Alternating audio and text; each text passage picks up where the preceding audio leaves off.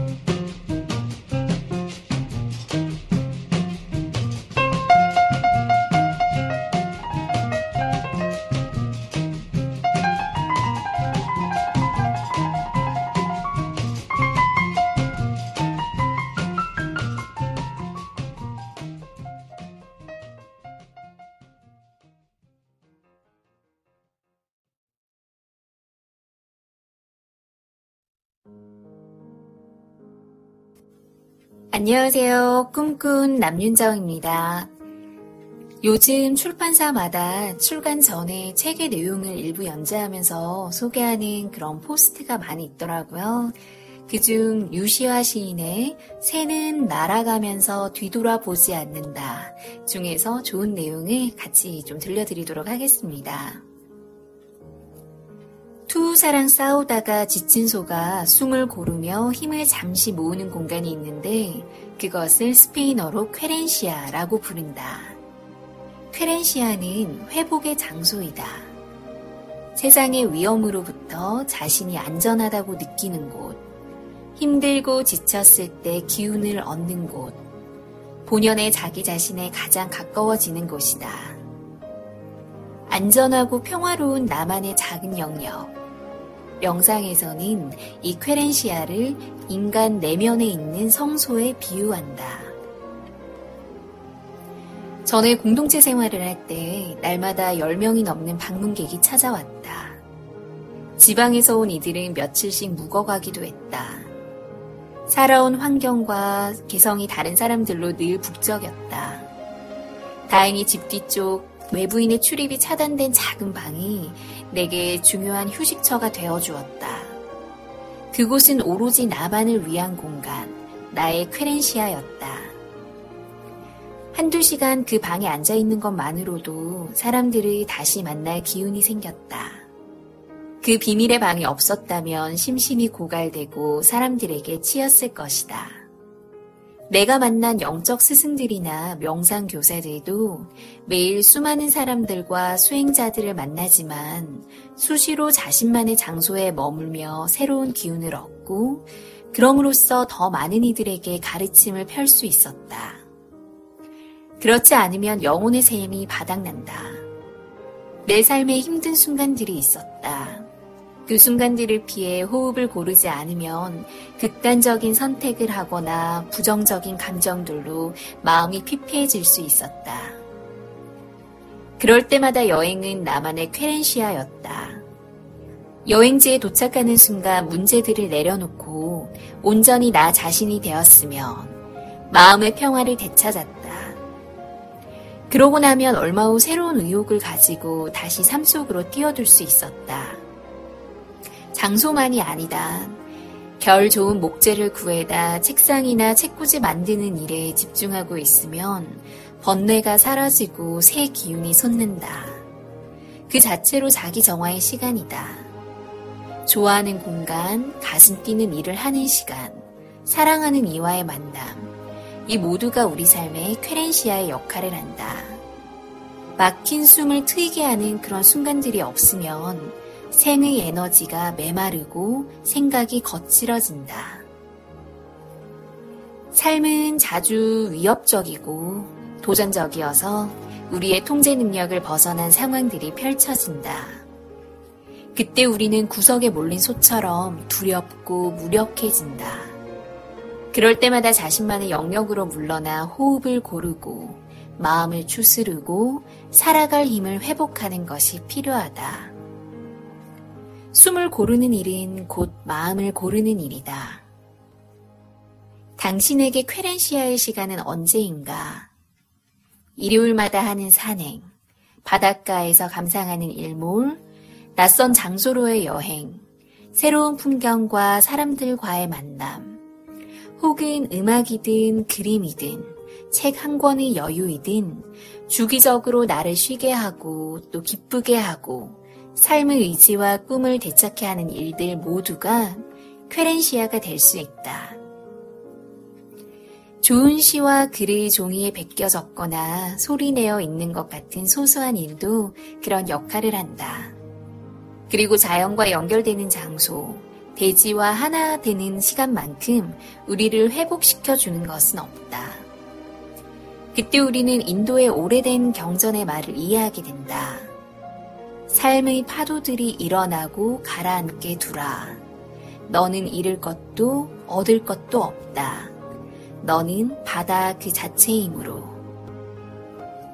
삶에서 소중한 것을 잃었을 때, 매일매일이 단조로워 주위 세계가 무채색으로 보일 때, 사랑하는 사람들로부터 상처받아 심장이 무너질 때, 혹은 정신이 고갈되어 자신이 누구인지 잊어버렸을 때, 그때가 바로 자신의 쾌렌시아를 찾아야 할 때이다. 그곳에서 누구로부터도 어떤 계산으로부터도 방해받지 않는 혼자만의 시간, 자유 영혼의 순간을 가져야 한다. 그것이 건강한 자아를 회복하는 길이다. 나의 쾌렌시아는 어디인가? 가장 나 자신답고 온전히 나 자신일 수 있는 곳 말이다. 너무 멀리 가기 전에 자기 자신에게로 돌아와야 한다. 나의 쾌렌시아를 갖는 일이 곧 나를 지키고 삶을 사랑하는 길이다.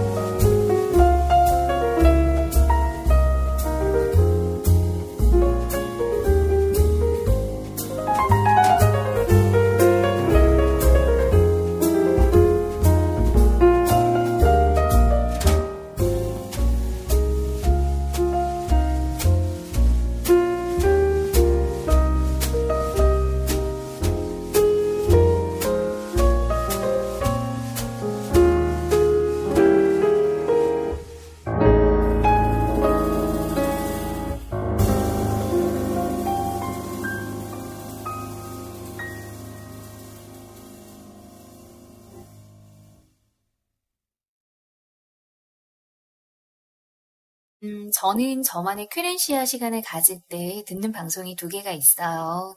하나는 전진이의 음악 일기라는 팟캐스트 클래식 방송이고요. 또 하나는 어, KBS 클래식 FM이에요. 제가 음, 인스타상에서는 굉장히 뭐 좀 차분해 보이고 진지해 보일지 모르겠지만 평상시에는 제가 에너지를 굉장히 많이 발산해서 지내기 때문에 오히려 좀 반대로 좀 번잡하고 이렇게 좀 들뜬 마음을 가라앉혀 주는 게 저에게는 정말 필요하거든요. 어, 그럴 때 이 두 방송을 들으면 마음이 차분해지면서 저를 좀 더 이렇게 돌아보게 되더라고요. 저도 이런 방송을 통해서 저만의 쾌렌시아 시간을 이렇게 가지고 있는데요. 어, 여러분들의 쾌렌시아, 쾌렌시아를 갖는 시간에 꿈꾼 이야기가 좋은 친구가 되었으면 하고 이렇게 또 바래봅니다. 음, 음악 한 곡 듣고 와서요. 재밌는 이야기 바로 들려드릴게요.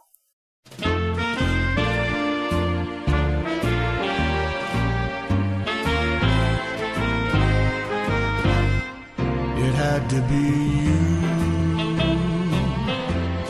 It had to be you.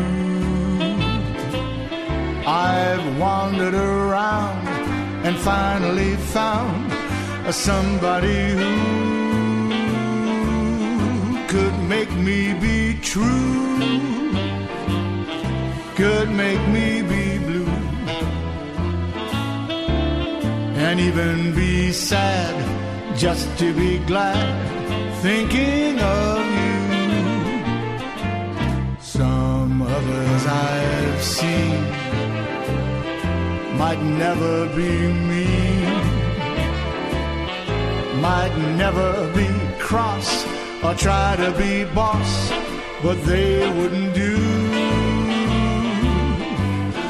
Nobody else gave me a thrill with all your faults. I love you still. It had to be you, had to be you. It had to be you. It had to be you. I've wandered around and finally found a somebody who could make me be blue and make me be true and even be glad just to be sad thinking of you. Some others I've seen might never be me, might never be cross or try to be boss, but they wouldn't do.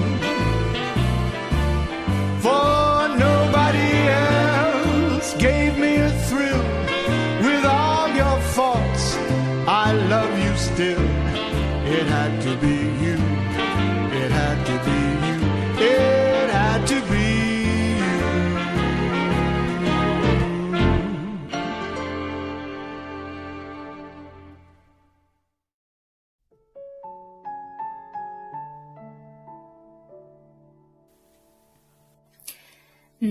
제가 팟캐스트를 처음 알게 된 건 아이폰 때문이었었어요.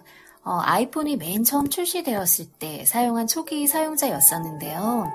그때는 지금처럼 아이튠즈랑 연동되는 것 도 막 그렇게 쉽지 않았었고요. 굉장히 좀 까다로웠고, 또 지금처럼 카메라 기능이 막 좋지 않을 때라서 아이폰을 쓰면서도 만족도가 그렇게 높지 않았었거든요.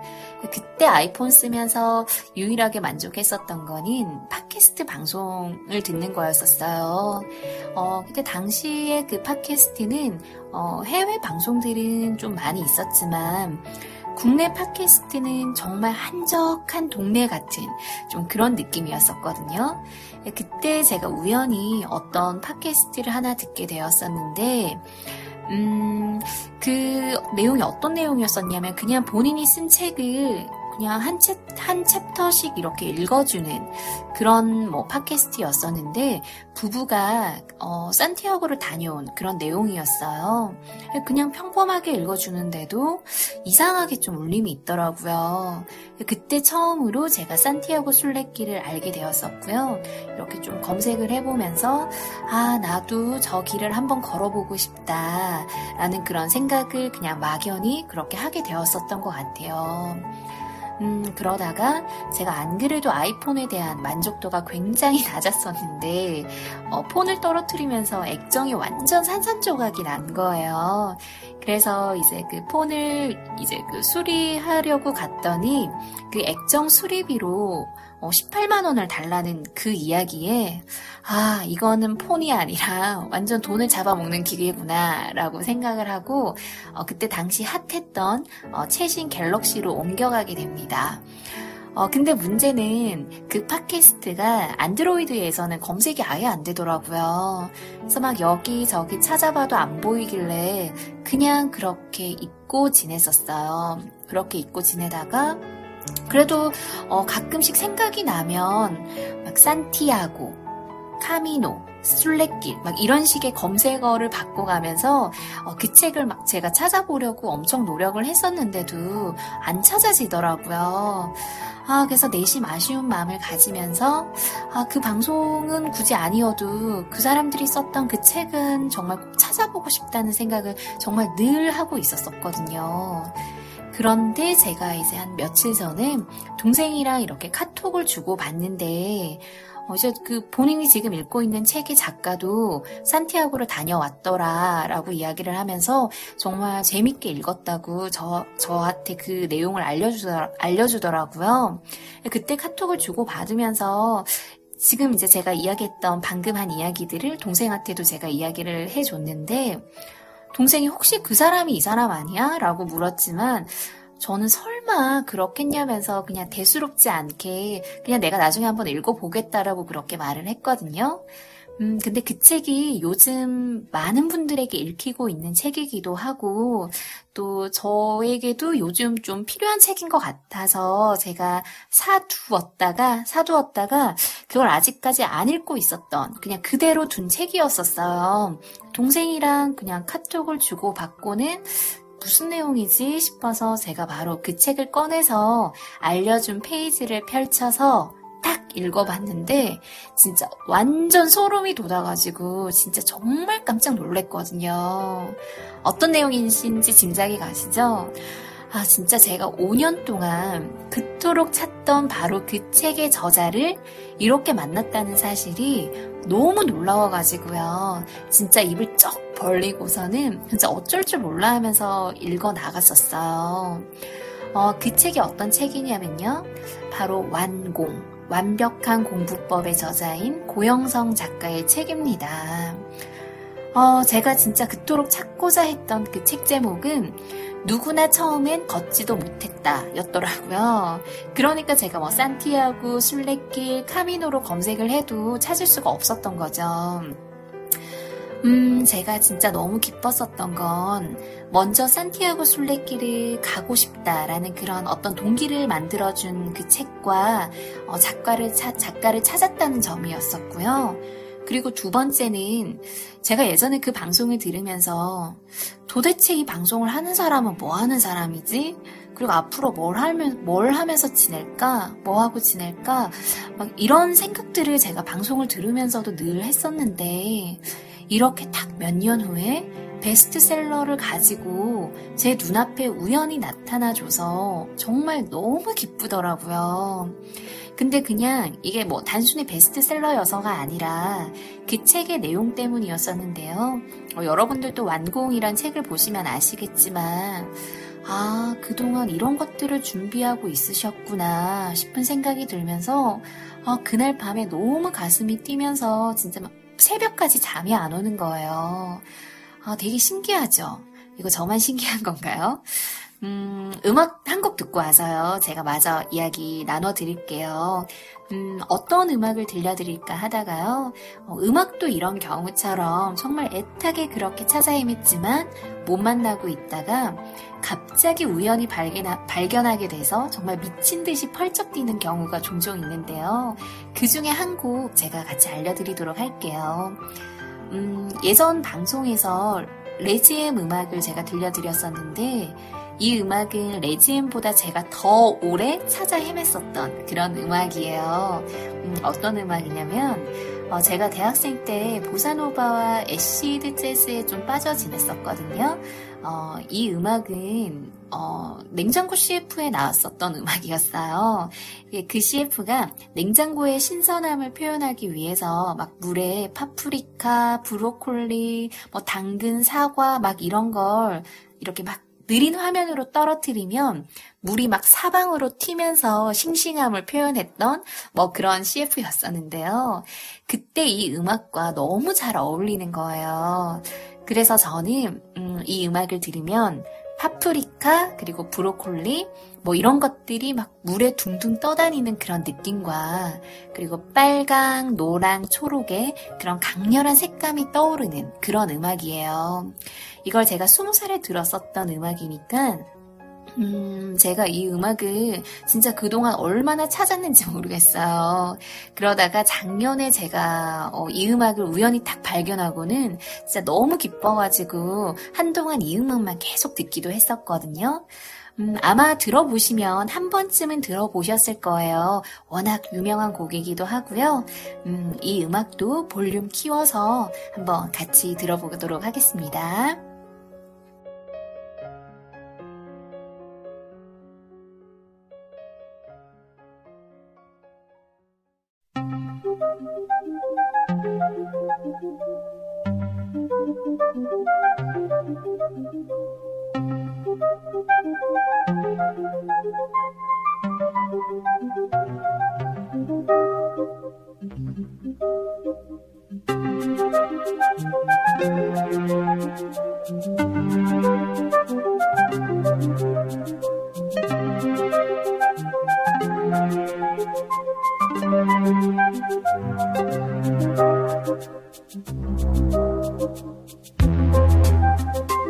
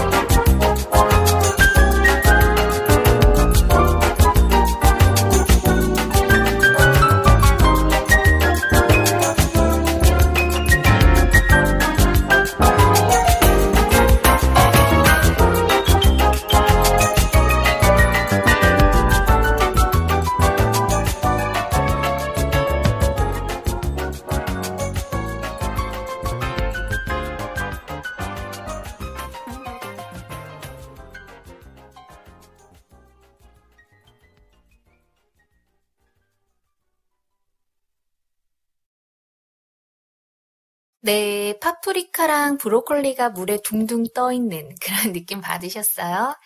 음, 완공이란, 완공이란 책은 고영성 작가와 신영준 박사가 공동 집필한 책인데요.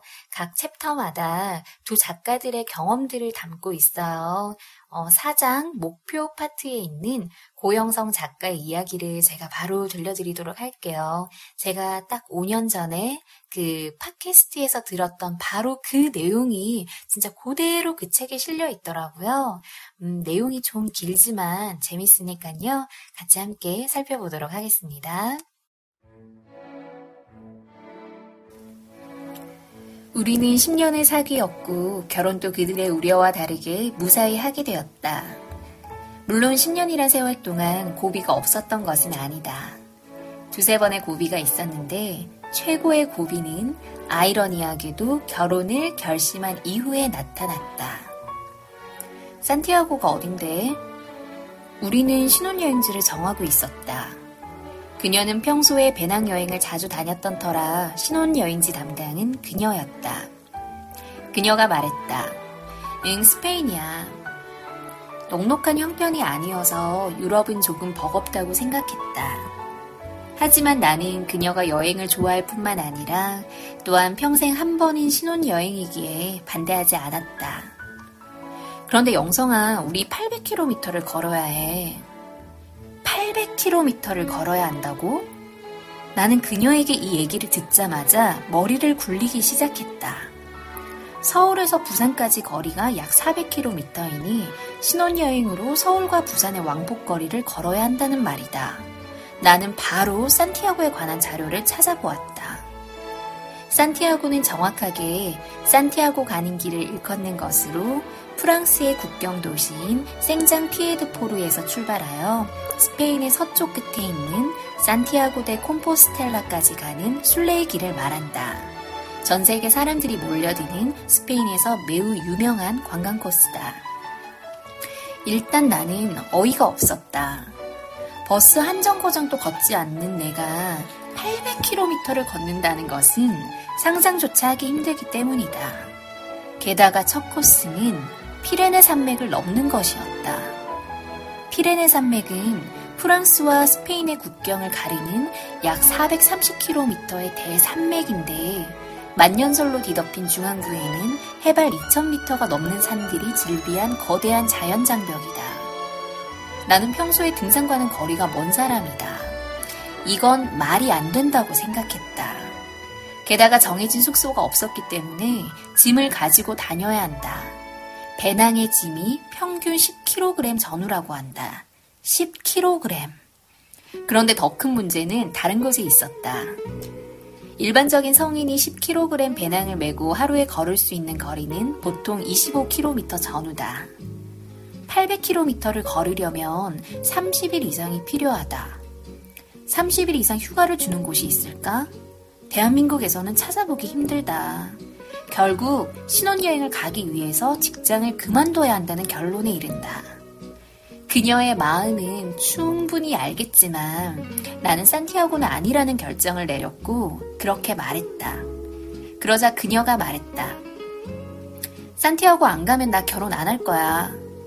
아니 이게 무슨 뚱딴지 같은 말인가. 처음에는 농담인 줄 알았다. 하지만 그녀는 진심으로 그렇게 말하고 있었다. 며칠 동안 온갖 생각이 나를 지배했다. 걷는 것은 둘째치고 갔다 와서 생활해야 하는데 잘 헤쳐나갈 수 있을까? 물론 이런 말을 그녀에게 하지 않은 건 아니다. 그때마다 그녀의 대답은 내가 널 먹여 살리면 되잖아. 라는 너무나 당당한 말씀. 물론 이 말이 지난 10년 동안 틀린 말이 아니었다. 나는 그녀와 사귈 때 대부분 학생이었고 그녀는 직장인이어서 언제나 그녀가 나보다 돈을 더 많이 썼다.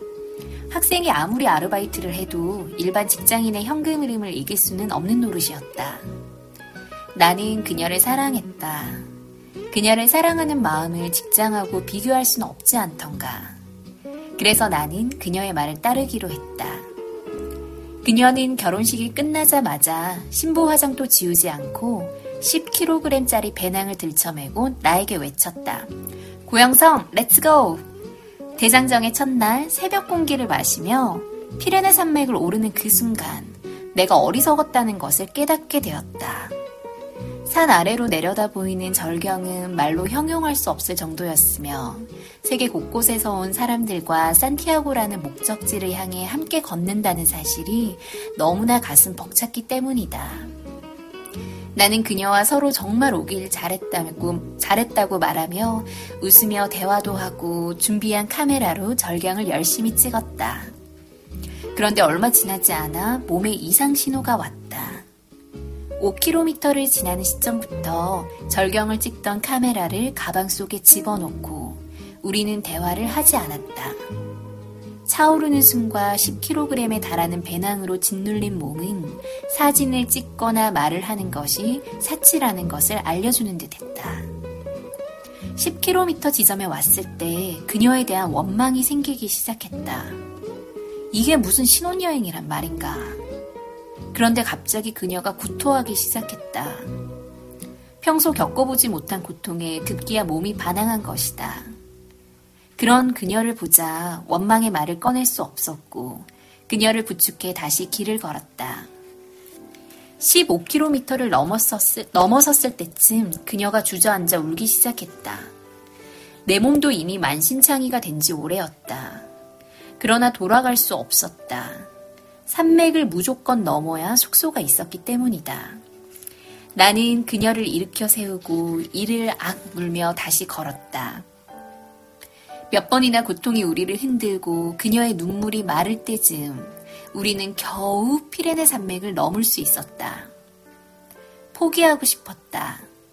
겨우 20km 남짓 왔을 뿐이지만 이미 몸과 마음은 무너질 대로 무너져 있었다. 물론 산티아고 가는 길에서 첫 코스인 피레네 산맥이 가장 어려운 코스인 것은 사실이나 남은 780km를 어떻게 간단 말인가. 20km도 죽을 만큼 힘들었다. 짐을 풀고 샤워를 한 후 우리는 여행자들을 위한 식당으로 갔다. 그녀의 표정을 보니 포기라는 단어가 나올 것 같았다. 내심 나도 바라던 바였다. 그런데 그녀는 자신의 상태에 어울리지 않는 말을 했다. 영성아, 우리 하루를 걷자. 800km를 생각하지 말고 그저 우리에게 주어진 하루만 생각하고 걸어보자. 내가 듣고 싶은 말이 아니었다. 하지만 그녀의 말에 울림이 있었고 어느 순간 나의 정신을 깨워주었다. 그녀의 결연한 눈빛과 함께하고 싶었다. 어떤 일이 벌어질지 모르지만 우리는 서로를 의지하며 하루를 걸었다. 물론 여정은 절대 쉽지 않았다. 코스를 이탈해 길을 헤맬 때도 있었다. 또한 여행을 시작한 지 5일도 되지 않아 오른쪽 무릎에 이상이 와서 내리막길을 갈 때는 한동안 뒷걸음질로 걸어야 하는 곤욕을 치르기도 했다. 그리고 그녀는 몸이 버티지 못해 수시로 구역질을 했다. 우리의 하루 코스는 평균 약 24km였는데 마지막 4, 5km는 정말 몸과 마음의 밑바닥에 있는 최후의 힘을 끌어올려 걸어야 할 정도로 고통스러웠다. 하지만 15일 정도가 지나자 모든 것이 변하기 시작했다. 나의 무릎은 제 모습을 찾았으며 그녀는 구토하지 않았다. 코스를 이탈하지도 않았고 많은 것이 익숙하게 느껴졌다. 무엇보다 이제 우리는 하루의 코스를 어려움 없이 소화해냈다. 같이 걷는 사람들과 대화하고 자연을 만끽하며 맛있는 현지 음식을 먹다 보면 어느새 그날 도착해야 할 숙소가 눈에 들어왔다. 그렇게 여행을 시작한 지 33일이 되던 날, 드디어 저 멀리 산티아고가 보였다.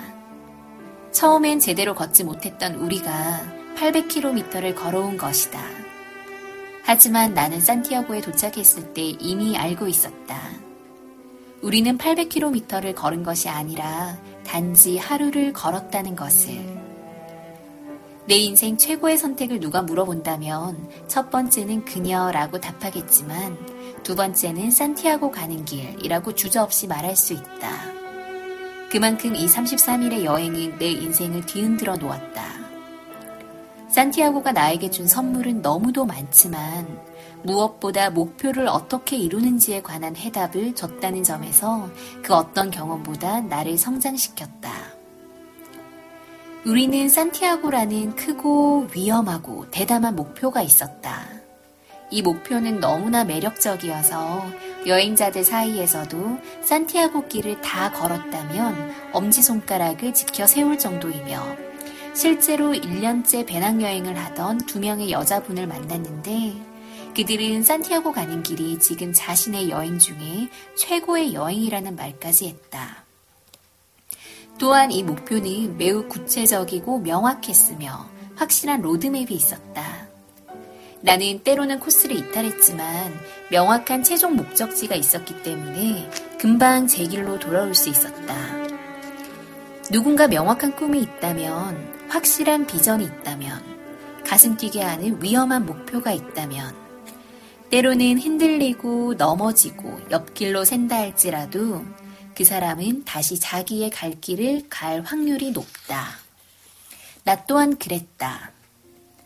하지만 그 꿈이, 비전이, 원대한 목표가 위험한 이유는 우리에게 포기를 수시로 종용하기 때문이다. 무언가 열심히 하고 최선을 다해보지만 그 노력을 다 모은다 하더라도 가고자 하는 목표에 비해서 너무나 작게 느껴질 때가 있다. 그 순간이 위험하다. 자신이 하는 일에 대한 의미를 찾지 못하고 해도 될 것 같지 않은 마음이 들기 때문이다. 그렇다면 어떻게 이런 위험을 극복할 수 있을까? 바로 단기 목표를 세우는 것이다. 여행 첫날 내가 포기하고 싶을 때 그녀가 나에게 했던 말을 기억하는가? 하루를 걷자. 감히 800km를 걸을 수 없을 것 같지만 그래도 하루는 걸을 수 있었다. 그렇다면 하루를 걸으면 되는 것이다. 목표를 세분화하여 단기 목표를 세우면 우리는 작은 성공을 맛보게 된다. 작은 성공은 우리를 위협하는 거대한 목표에 대해 담대한 마음을 갖게 하는 원동력이 된다.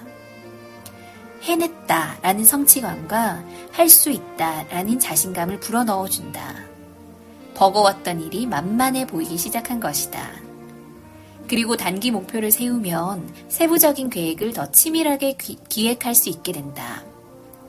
800km를 놓고 계획할 때는 딱히 어떻게 계획을 세워야 할지 몰라 허둥댔다. 실제로 우리는 신혼여행을 갈 때 치밀한 계획을 세우지 못하고 출발했다. 하지만 하루로 목표가 단축되자 우리는 갑자기 탁월한 계획자가 되어, 되어 있었다. 기상시간, 거리 결정, 코스 점검, 숙소 결정, 예상 도착 시간, 숙소 도착 후 할 일, 지출 계획 등을 하루 전날 철저하게 계획했다.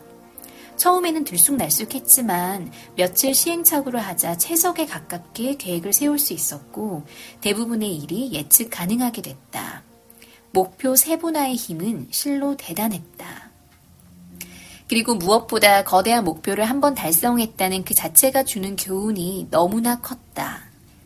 목표가 아무리 멀리 있어도 하루하루를 성실하게 노력한다면 그 도착지에 언젠가는 꼭 도착하게 된다는 것을 알게 됐다.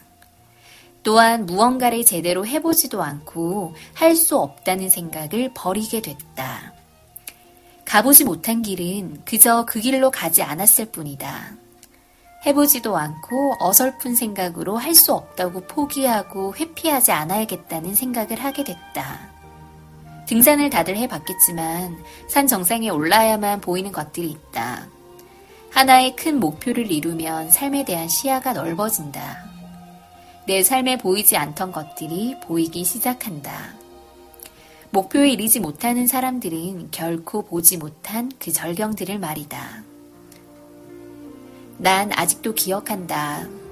인도에 다녀온 그녀가 공항에 마중 나온 나를 보던 그 눈빛을. 나는 그녀에게 세 번 반했다고 말한다. 첫 만남에서 한 번 반했고, 첫 아이를 낳았을 때 반했고, 그리고 그날 인도를 다녀온 그녀를 보고 반했다. 몇 개월 동안 인도를 다녀온 그녀는 내가 상상하지 못할 정도로 성장해 있었다. 그녀는 내가 보지 못한 것들을 보고 온 것이다. 그녀가 본 것은 단순히 인도가 아니었다.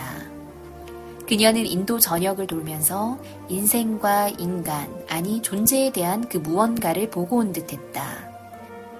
당신이 처음에는 상상할 수 없었던 목표를 실제로 이루게 된다면 당신은 새로운 눈을 선물 받게 될 것이다.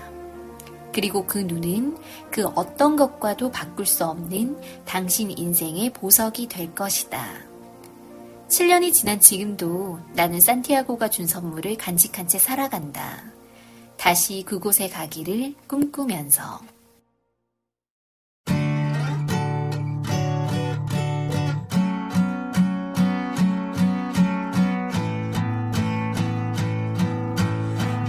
Are flowing out like endless rain into a paper cup. They slither while they pass, they slip away across the universe. Pools of sorrow, waves of joy are drifting through my open mind, possessing and caressing me. Jai Guru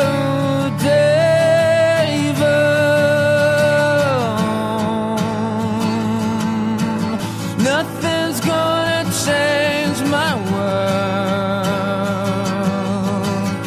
Nothing's gonna change my world.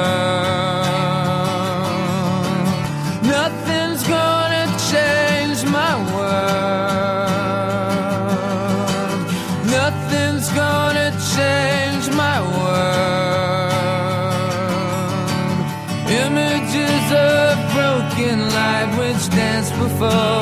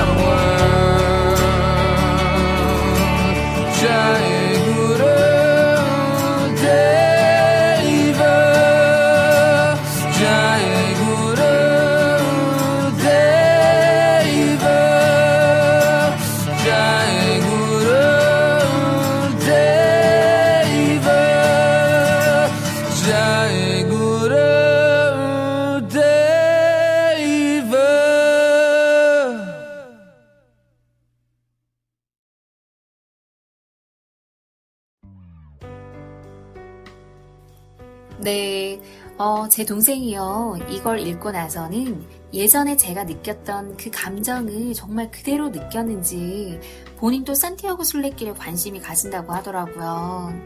음, 사실 제가 올해 9월에 산티아고를 가려고 했는데요. 좀 이런 저런 상황을 고려해서 내년 5월로 제가 미루게 되었거든요. 그런데 어쩌면 동생도 함께 가라는 신호가 아닌가 싶은 생각을 정말 문득 했습니다. 어, 지금부터 그래서 제가 계속해서 동생에게 좀 바람을 넣을까 생각하고 있어요. 어, 어, 우리 부모님은 이런 사실을 전혀 모르고 계시고 어, 둘이서 이런 작당을 하고 있다는 것을 아신다면 아마 뒷목을 잡으실 것 같지만 음, 일단 그냥 흐르는 대로 그냥 가보려고 해요. 음, 원래는 저 혼자 가려고 했던 계획이었었는데요. 친한 동생 둘과 함께 가기로 하고 어, 조개 결의를 맺었거든요. 어, 이게 산티아고를 가면 그 산티아고 길은 코스마다 순례자들에게 그 조개 모양의 도장을 순례자 여권에 찍어주는데요. 어, 도원 결의를 대신해서 조개구이를 먹으면서 조개구, 조개 결의를 내맺은 거죠. 음, 사실 제가 일정을 미룰 때, 어, 이 두 친구들이 사실 마음에 굉장히 많이 걸렸었어요. 음, 약속을 좀 지키는 친구들이기도 하고, 또 그 둘도 굉장히 바쁜 친구들인데, 1년의 계획을 다 세워뒀을 텐데, 어, 양해를 구하기가 좀 많이 미안하더라고요. 중요한 건, 어, 또 제가 이 이야기를 또 먼저 꺼내기도 했었고, 그런데 정말 참 다행스럽게도 두 친구 모두가 양해를 해줘서 어, 정말 고마웠습니다. 음, 같이 가는 그 길이 정말 의미가 있었으면 해서 그래서 가기 전까지 시간을 좀 같이 잘 보내고 싶더라고요. 둘 다 서울에 있어서 제가 이번 달 중으로 어, 한번 올라가서 만나야겠다 싶었는데 음, 우연히도 정말 둘 다 설 연휴가 지나고 나서도 며칠 더 부산에 머물러 있게 되어가지고요. 정말 진짜 한딱두 시간 진짜 저희 집 앞 아지트 맥도날드에서 정말 짧고 굵은 만남을 가지고 헤어졌어요. 남은 시간 우리가 서로 어떻게 보낼 것인지 좀 이런 여러 가지 신나는 계획들을 그렇게 만들어 봤는데요. 음, 이런 시간들을 함께 나누고 그리고 같이 갈 수 있다라면 정말 행복할 것 같다라는 그런 생각이 들었어요. 그래서 저도 가기 전까지 이렇게 어, 저만의 좋은 시간들 보내면서 이렇게 또 좀 준비를 하려고 하고 있고요. 그리고 앞에서 들려드린 이야기에서 제가 가장 많이 와닿았었던 내용은 제가 예전에 그 팟캐스트를 들었을 때도 저에게 울림을 줬었던 이야기이고 사실 지금 또 여전히 울림을 주는 이야기는 뭐냐면 800km가 아니라 하루를 걷자라는 바로 그 내용이었어요. 음, 전 세계 수많은 곳을 여행 다니는 사람들도 산티아고를 손에 꼽는 이유는 바로 매일 걸어야 할 그 목표, 즉 하살표만 보고 걷는 그 길이 우리 인생을 말해주는 것 같다라고 하더라고요. 음, 꼭 산티아고를 가지 않더라도 내 삶의 노란 화살표를 정해두고 하루를 걸을 수도 있겠죠.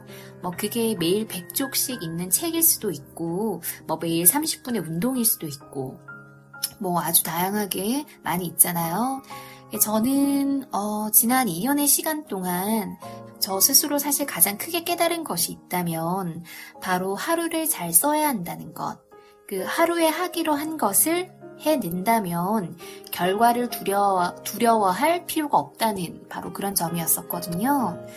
음, 남들과 비교할 필요도 없고, 또 아직 닥치도, 닥치지도 않은 일로 미리 걱정할 필요도 없고, 그냥 그저 어제의 나보다 오늘의 내가 조금 더 노력하고 있는지, 그렇게 스스로하고 비교하면서 그렇게 본인만의 속도로 그렇게 하루를, 음, 살아가면 된다라는 것을 정말 많이 느끼고 있습니다. 음, 여러분들도요, 2017년이 시작은 되었지만, 뭐, 아직 계획도 사실 정리가 안 된 분들도 계실 거고, 또 계획은 있지만, 실천을 못하고 계신 분들도 많으시잖아요. 누구나 다 그런 것 같아요. 저도 그렇고요. 어, 너무 큰 목표와 계획을 잡아두고, 좀 스스로를 이렇게 힘들게 하기보다는, 지금 당장 할 수 있는 작은 것부터 시작해보는 건 어떨까요? 아, 그 전에 나만의 쾌렌시아 시간을 통해서 나는 어떤 방향으로 가고 싶은지는 그런 것들은 좀 고민은 해보셔야 되겠죠? 음, 그렇게 각자만의 색깔로 인생이란 순례길을 함께 걸어갔으면 좋겠습니다. 일단 오늘 이 하루부터 같이 걸어보자고요.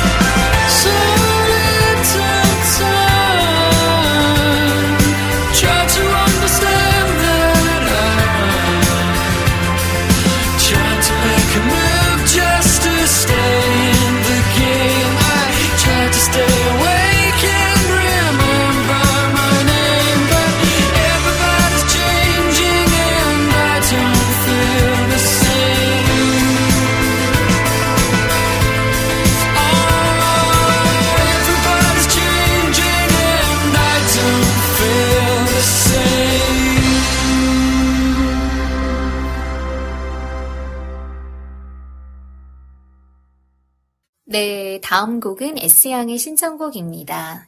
저도 처음 들어본 노래인데요. 어, 들어보니까 좋더라고요.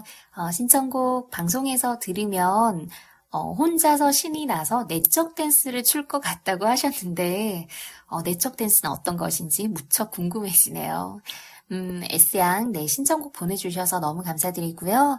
어, S양의 내적 댄스를 상상해 보면서 한번 함께 들어보도록 하겠습니다.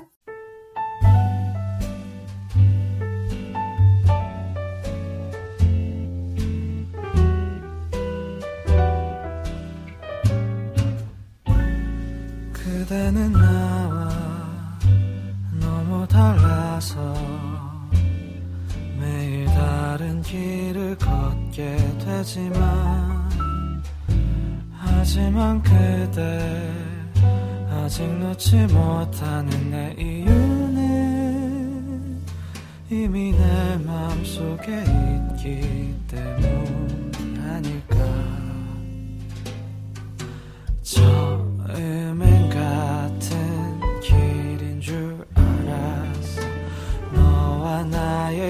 겹쳐지는 발자국 보면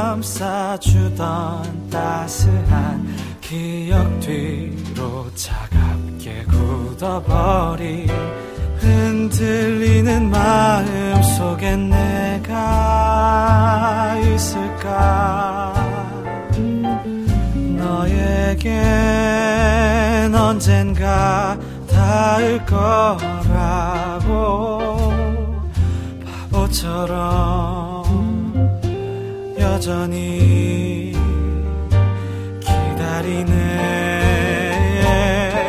이젠 이미 해져가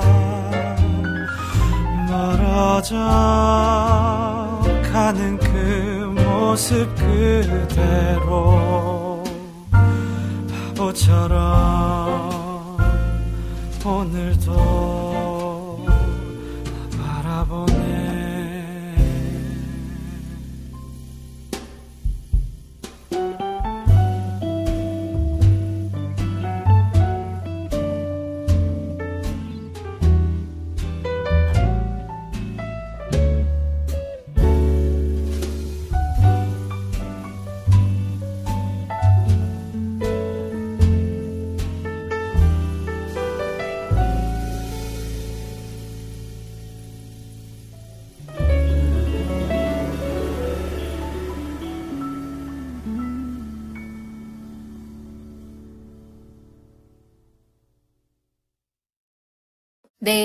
오늘 방송은 이쯤에서 마무리하도록 하겠습니다.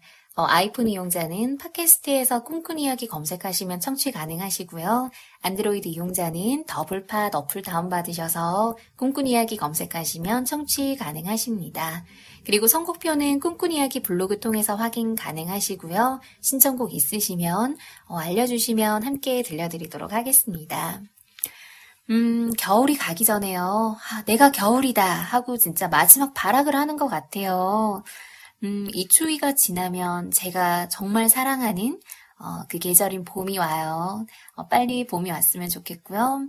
음, 봄이 오기 전에 왜 겨울에만 먹을 수 있는 그런 음식과 그리고 또 간식들이 있잖아요. 그 먹거리들이 있잖아요. 그런 것들 모두 어, 원 없이 즐기시면서 그렇게 맛있게 챙겨 드시고요. 그리고 하루하루 정말 행복하셨으면 좋겠어요. 네, 오늘도 감사드리고요. 여러분, 오늘도 꿈꾸는 하루 되세요. 널 만나잖아 또 좋아 아니 아예 안 만나는 게 좋겠어